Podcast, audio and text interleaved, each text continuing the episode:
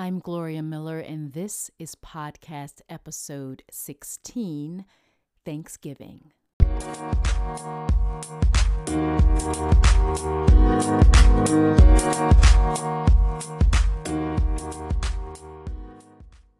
One of the things I miss most about living in the UK is Thanksgiving. When I first moved to England 10 years ago, for the first two years, I hosted a big Thanksgiving meal for my UK family and friends. The third year, my good friend and fellow American, Marlene, put on a Thanksgiving spread, but since then, neither of us have had the time nor energy to do it, and I am truly missing it this year. I have so much to be thankful for this year, well, every year, to be honest, but I'm feeling especially thankful this year because I am at a lovely place of peace with myself. I am happy exactly where I am in life. Around this time last year, I was totally burned out.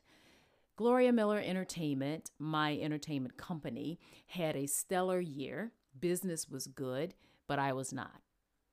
I was about to go into the very busy Christmas season, and I realized that I didn't want 2019 to be a repeat of the year I was having. So I made the decision to close my office at Langstone Tech Park and to go back to working from home. I was already making the journey to my current peaceful place by freeing my creative side, and writing songs again felt like a lifeline. I didn't know what I was going to do with the songs I was writing. I was just happy to be back in the creative flow. So when January of this year rolled around, I was back working at home. I took a break from performing my tribute shows, opting for performing Motown nights instead, because at least I could be myself during those gigs and not have to step into someone else's persona. I was feeling so lost, and honestly, I no longer knew who I was as an artist. In fact, the artistry was gone, and I needed to get it back.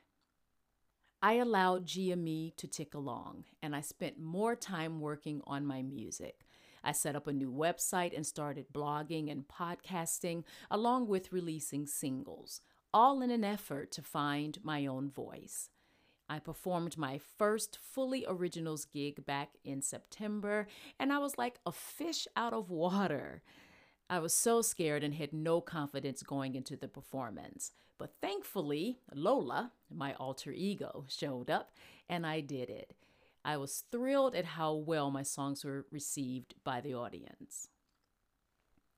I've now put a band together for my original music and have a couple dates booked in for 2020.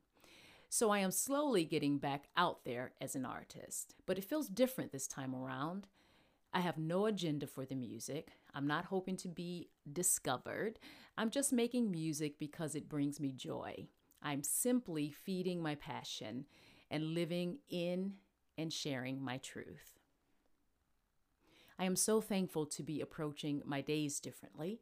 I used to be married to my to do list and to regular office hours. Now I'm not. I still have my list, and it's full of things that I'd like to get to, and I know I will eventually get to all of these things, but I'm not a slave to the list or to time anymore. I am finding that if I focus 100% on the task at hand, it all seems to get done. Admittedly, I have a really giant list of mundane things that need doing, and it's constantly growing but I just let the list grow and I will get to it when I get to it.